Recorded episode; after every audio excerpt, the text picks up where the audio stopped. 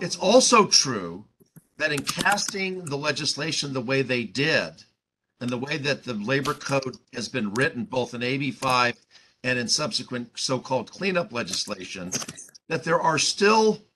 uh, in some cases, niche industries uh, with certain types of um, uh, uh, workers working there that have been drawn into a classification system as a W 2 employee that just simply doesn't work for them.